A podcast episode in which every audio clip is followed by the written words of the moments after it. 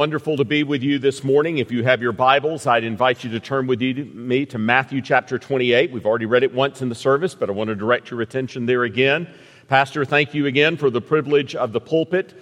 Uh, Jimmy and Susie and I were enjoying some memory lane last night over dinner, and uh, I was reminded that when I was a 14 year old uh, boy, uh, I, my youth director took me to the Tampa Youth Conference where there was a pastor named Jimmy Young preaching. Now, he's not that much older than me, just about that much older than me. He was a child prodigy uh, teaching uh, at the Tampa Youth Conference, but I've known him since I was 14 years old and have followed his ministry and have known about the ministry here at Grace Evan. But uh, I, what a joy to finally be here and to open God's Word. I love the theme of your missions conference. I love that you care about pastor training. That is rare for local churches. Most local churches just think that prepared and qualified pastors just show up somehow. But there is a long process of training. I mean, think about it. Jesus himself goes through 30 years of preparation before his public ministry. Now, now if, if Jesus doesn't begin his public ministry, Paul goes through a period of preparation for public ministry. He explicitly tells Timothy to equip and prepare and test pastor, teacher, shepherd, elders before they go into ministry. The Bible's very, very concerned about preparation of pastor teachers for ministry to the local church. But a lot of people don't connect that with the Great Commission like your congregation has. You're talking about pastor training in the 21st century as a part of a missions conference. That is extraordinary.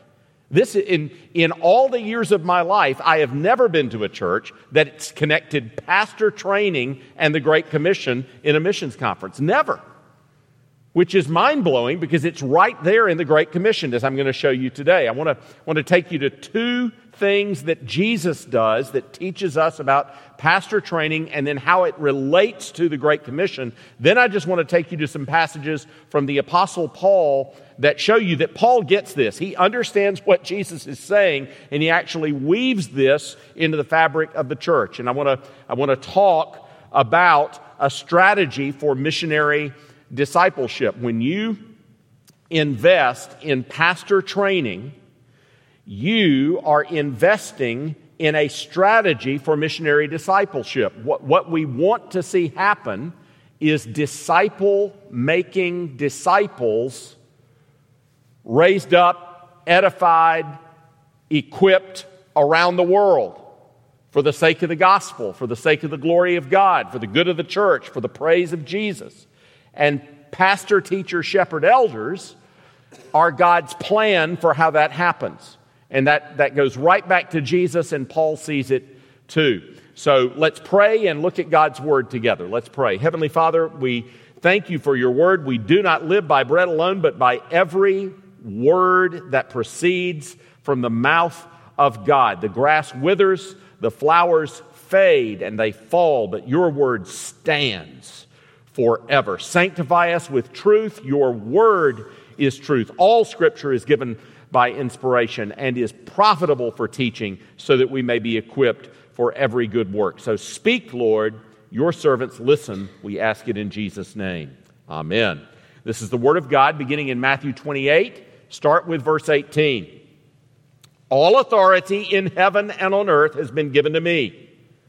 Go therefore and make disciples of all nations, baptizing them in the name of the Father and of the Son and of the Holy Spirit teaching them to observe all that I have commanded you. And behold, I am with you always to the end of the age. Amen. And thus far, the reading of God's holy, inspired, and inerrant word, may He write its eternal truth upon all our hearts. I want you to see a couple of things here. One is, I want you to note, I mean, most of us know this verse by heart, and we've heard it at half or maybe most of the mission conferences that we've attended in our lives. I mean, the Great Commission is one of the texts that you hear at a missions conference. And we, we're so familiar with it, we may be missing some things. So notice that Jesus does not say, go make converts, by sharing a simple gospel outline and getting people to pray a prayer. He says, make disciples by baptizing and teaching them. That is, did you realize the Great Commission is a commission to discipleship? He, he's not just wanting people uh, to pray a prayer, he wants people to be discipled. And what is a disciple? A disciple is someone who is like his or her master. That's what a disciple. A disciple is a follower. So Jesus wants the disciples to go make other disciples. He wants his followers to go make other followers who want to be like him. And he tells us in this passage how to do that. You make a disciple, baptizing and teaching. Now, I want to look at both parts of those. First of all, two things about baptism.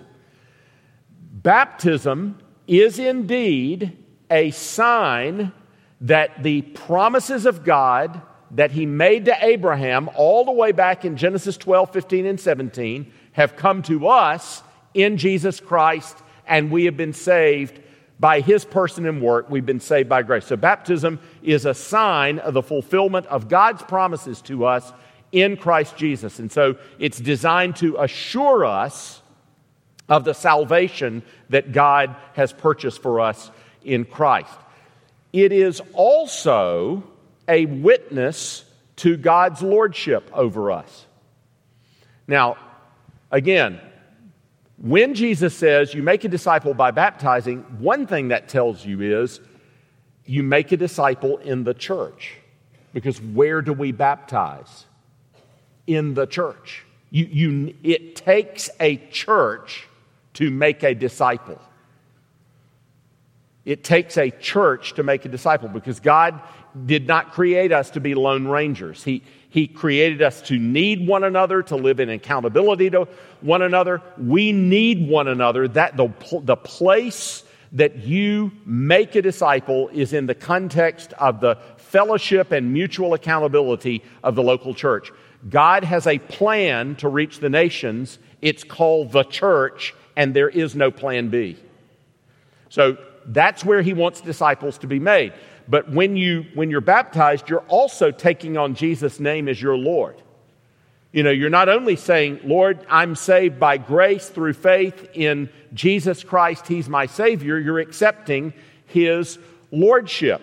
That's why baptism is such a significant thing. You, you heard this morning, read about the Apostle Paul persecuting the church before he was the Apostle Paul. One of the reasons he was per- persecuting the church is they were baptized in the name of the Father, Son, and the Holy Spirit, and he considered that to be blasphemy and heresy.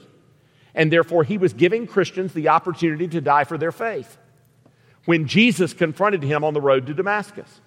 And so you wonder why in the world would baptism have been. American Christians have a hard time understanding why baptism would be such a big deal.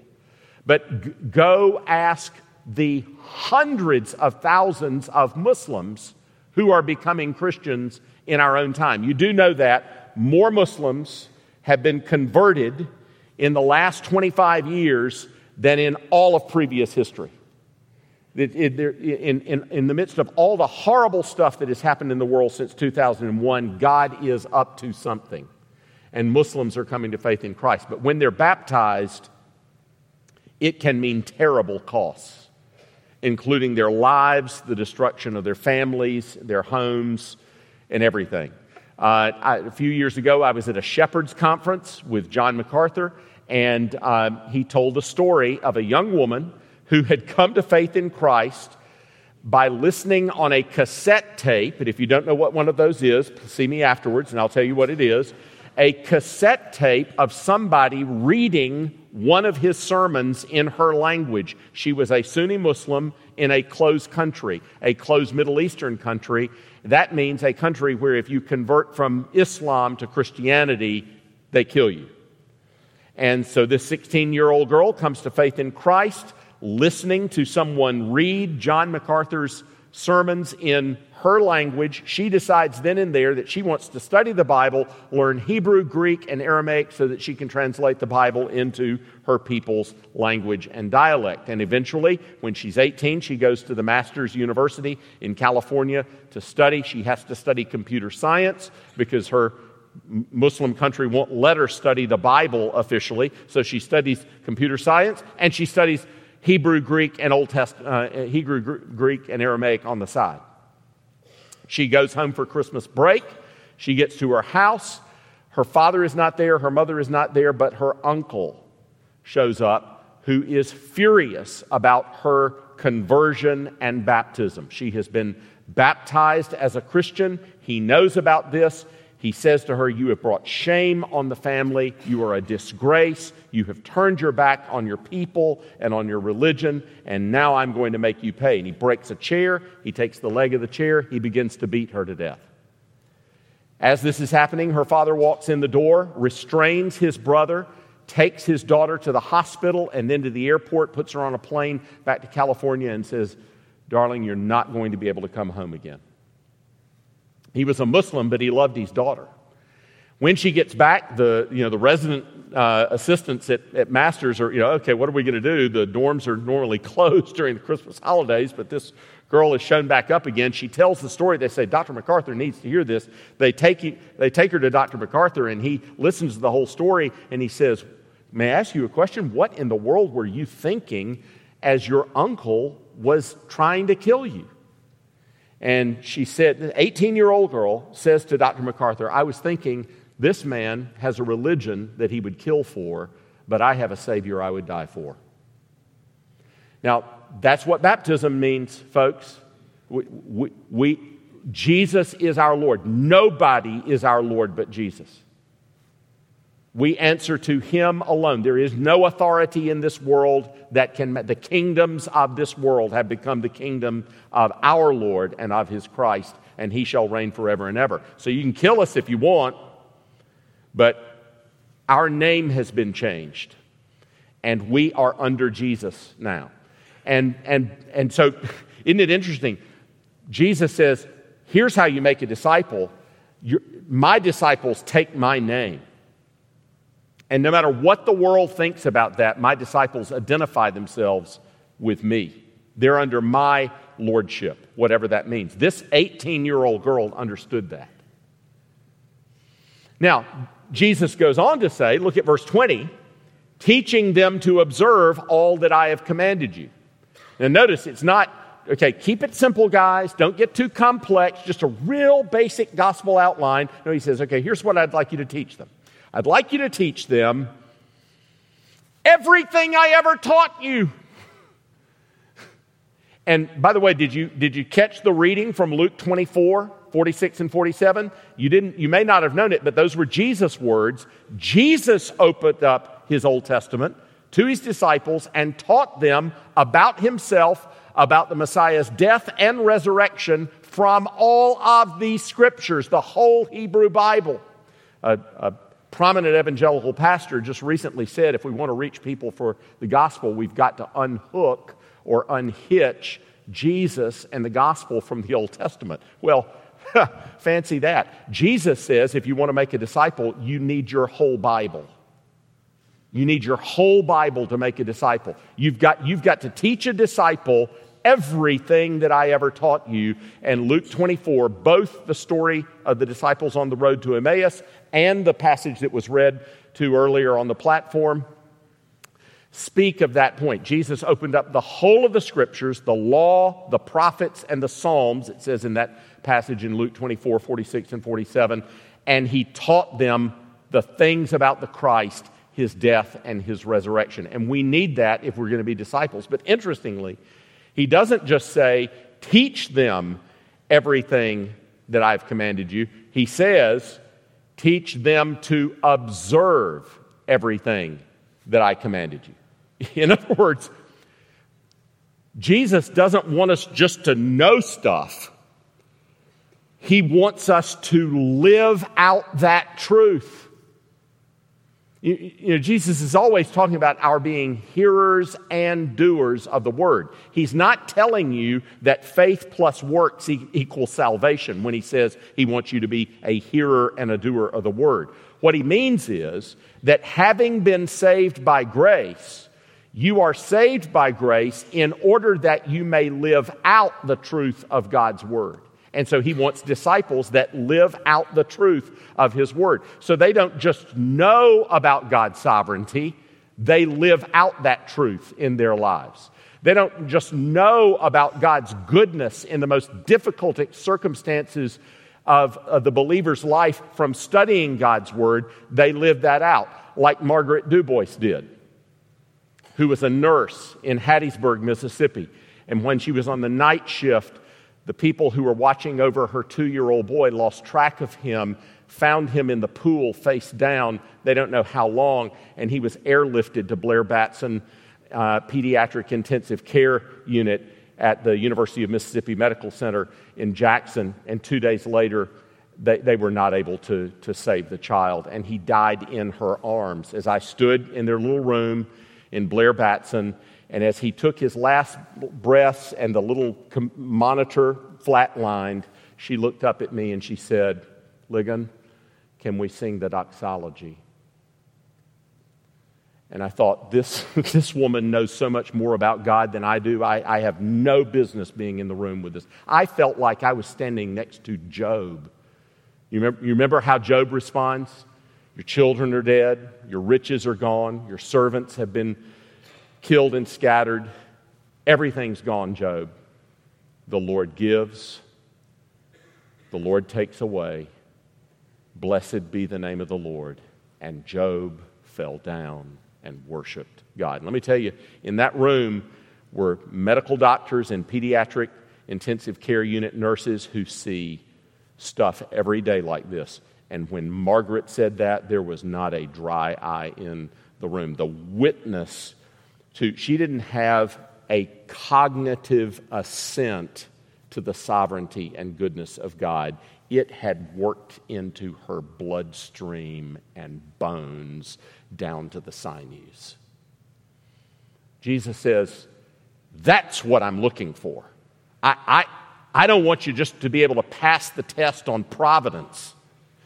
I want you to pass the test of life where you believe in my providence. Or maybe it's like Diane Sartelle. Some of you will know the name John Sartelle, a pastor who was in Memphis and is now back in this area. On New Year's Day, 1992, his brother Mike was driving back from Memphis to Yazoo City, Mississippi, where he's a pastor. And a little girl who had gotten a car for Christmas lost control, crossed the interstate, and hit them head on and it killed Mike instantly. It threw their youngest child, Nate, through the window. He was killed instantly.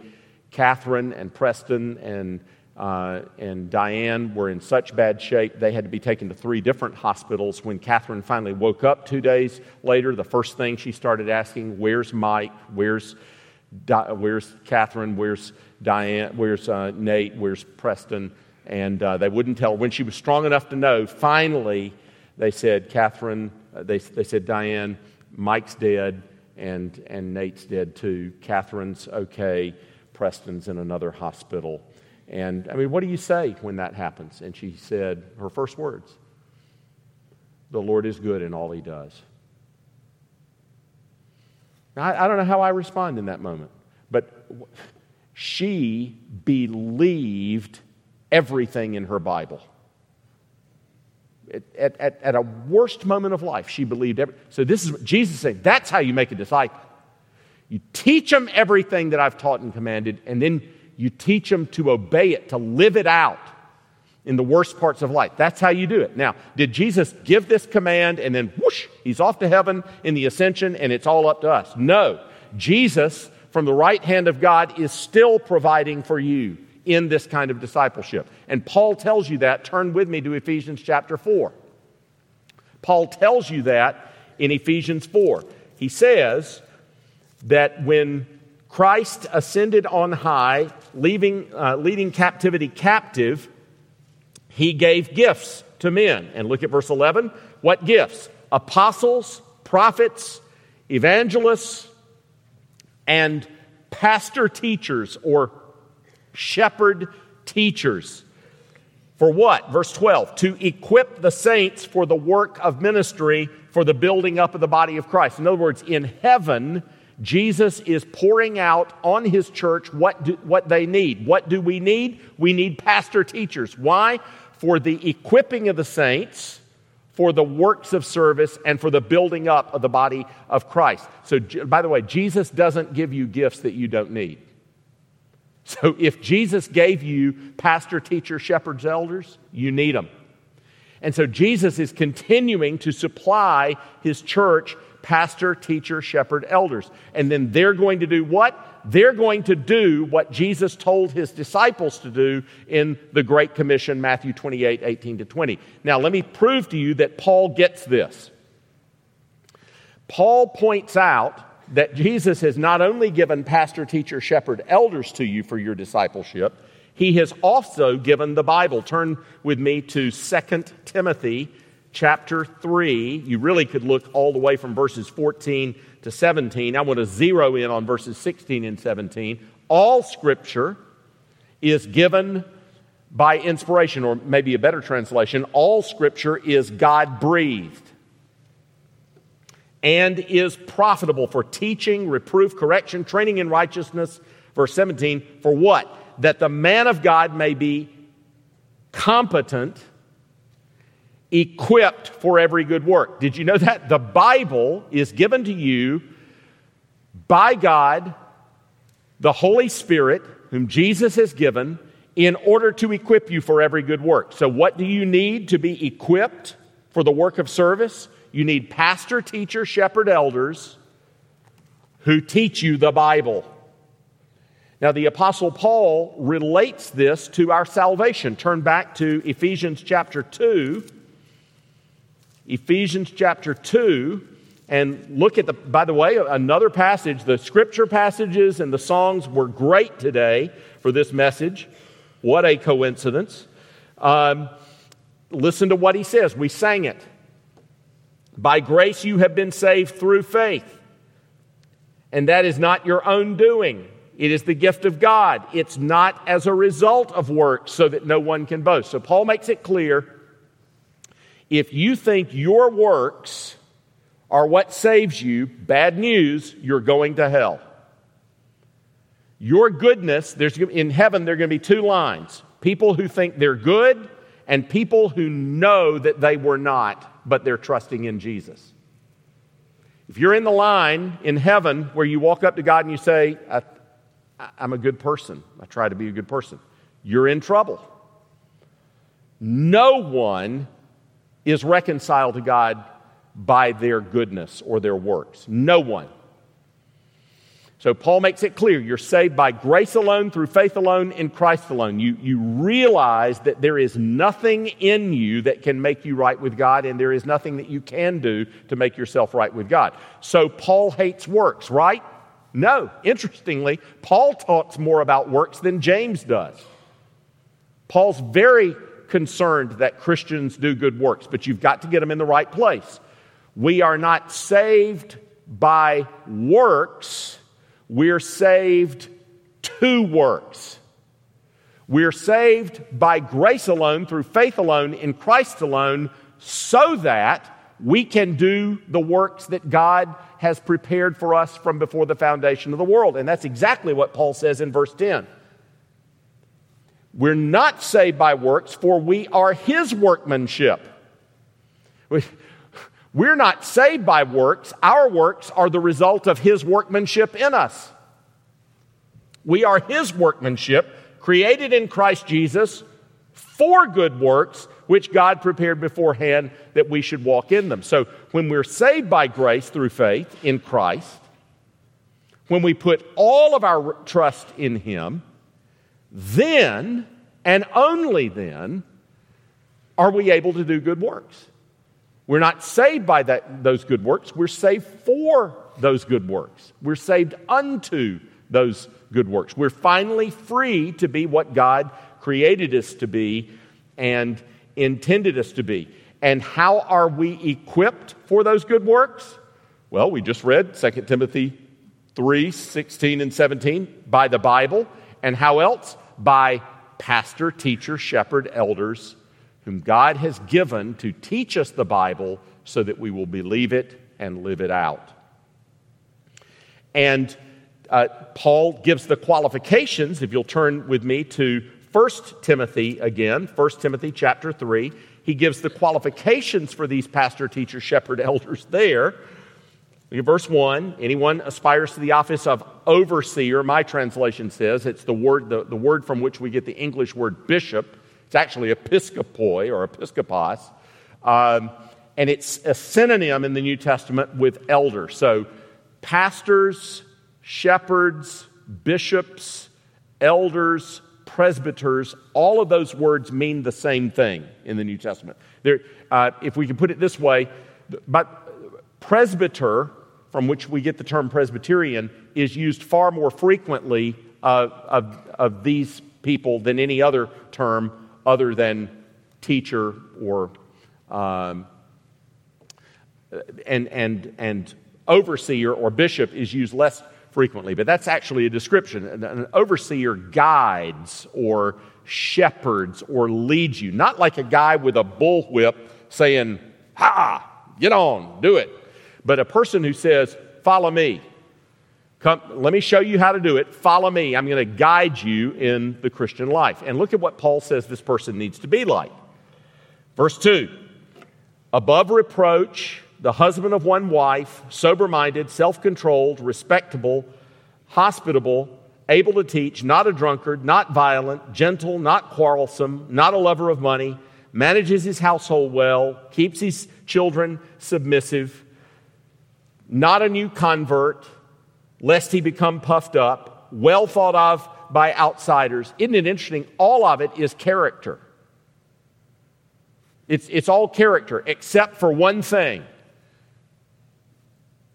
he's, he's able to teach. Why? Because this is the way that you equip a disciple. He's got to be, have good character. Interestingly, isn't it? It's in his home. So, you know, it's not just he's got a great reputation as a business leader. It's, you know, actually he, he operates with Christian integrity in his home. His wife could testify to that. His children could testify to that. He's a good husband. He's a good dad and he lives out his faith in private as well in public. He's not a hypocrite. And he can teach. It's fascinating. Why? Because this is what the Lord uses to equip his church. And he gives pastor, teacher, shepherd, elders to teach it. Now, turn to 2 Timothy chapter 2 verse 2 Paul then says to Timothy, Timothy, what you have heard from me in the presence of many witnesses, entrust to faithful men who will be able to teach others also. It's, that's virtually Paul's Great Commission, Matthew 28 18 to 20. You've heard me teach these things. You teach the same things, entrust them to faithful men who will entrust them to others. You, you disciple pastor, teacher, shepherd, elders who will disciple others, and that is how the Great Commission will be fulfilled. That, that's why it's so remarkable that more churches don't understand what you seem to understand that there is a connection between preparing pastor, teacher, shepherd, elders and the fulfillment of the Great Commission. The, the great need in Christianity worldwide right now, the great need is for pastors that understand their Bibles and are equipped. That all the ministries that you've got here this week see because they're out there like I am. I'm on every continent about once every 18 months. And the, the staggering lack of preparation of pastors and what pastors don't know will take your breath away. And there's every kind of heresy under the sun out there on the mission field. And what do we need to combat that? The Word of God. But you have to have trained, prepared pastor, teacher, shepherd, elders to teach that Word to build up the church. You want to you want to do something for the Great Commission? Commit yourself to equipping pastor, teacher, shepherd, elders for the whole church. And let me tell you, we've got our own challenges here in the United States. You know, I've got good news and bad news for you. Most seminaries in the United States are in decline. Now, I said that's good news and bad news. You may wonder, why does he think it's a good, good news that most seminaries are in decline? Because a lot of them are liberal. They can't close their doors fast enough, as far as I'm concerned. Close them up. Uh, there's a plummeting decline in seminaries where the Word of God is not believed. Sadly, they have massive endowments and they'll be able to keep their doors open even when they have no students. But even evangelical seminaries are struggling, and there are a lot of reasons for that. Uh, one reason, by the way, is undergraduate student debt. The average American undergraduate student graduates with $40,000 of debt. And it's really hard to go on and do graduate education when you've got that kind of debt, especially when you're going to go be a pastor and you're not going to be making that much money. You know, it's hard enough for doctors and lawyers to pay off their students' loans. You think about trying to go to the mission field with debt. It's very, very difficult. So, seminaries are facing real challenges, but seminaries are very, very important. I, I serve Reformed Theological Seminary, which started in 1966 with 14 students in Jackson, Mississippi, not exactly the center of the world.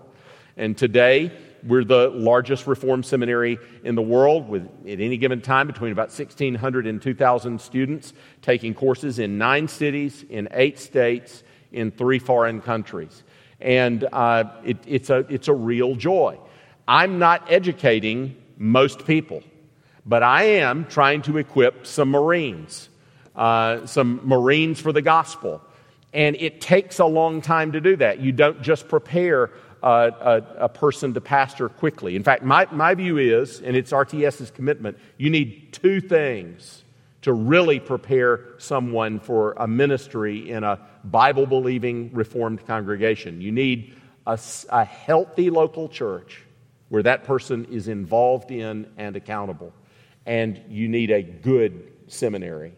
And, and one of the reasons is seminarians, Bible believing seminarians, are coming to seminary knowing less Bible and theology than ever before less than ever before.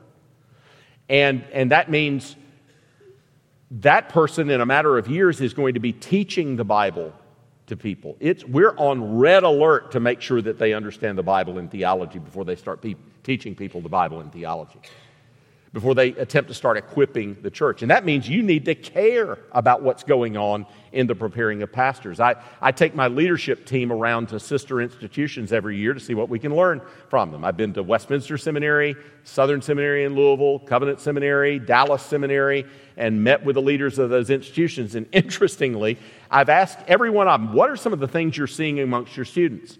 And they, all of them have said something like this we love our students. They're great. Their tails are wagging. They're, they're motivated. They're fired up to be here.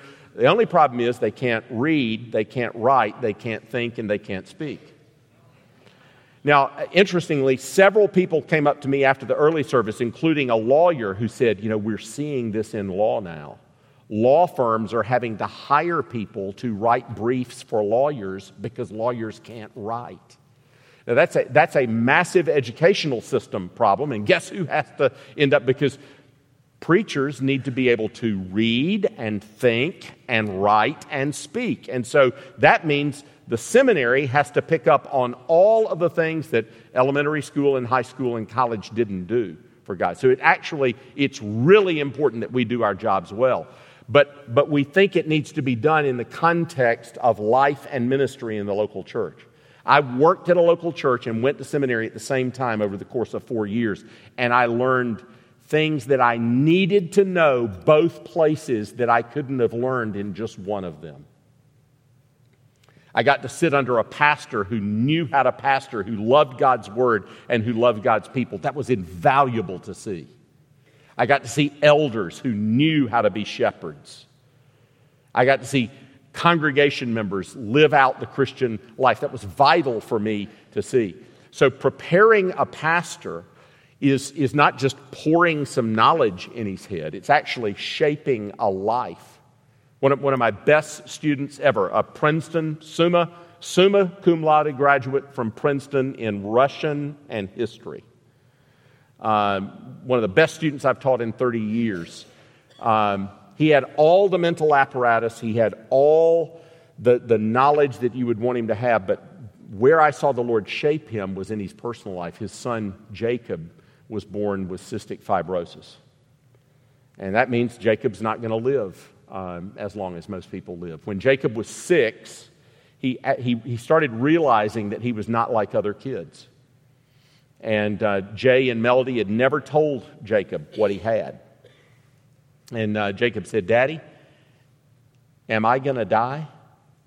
Six years old, sits down, Dad, am I going to die? And so Jay has to have the talk. Son, you've got cystic fibrosis. And he said, Son, if I could take this for you, I would, but I can't.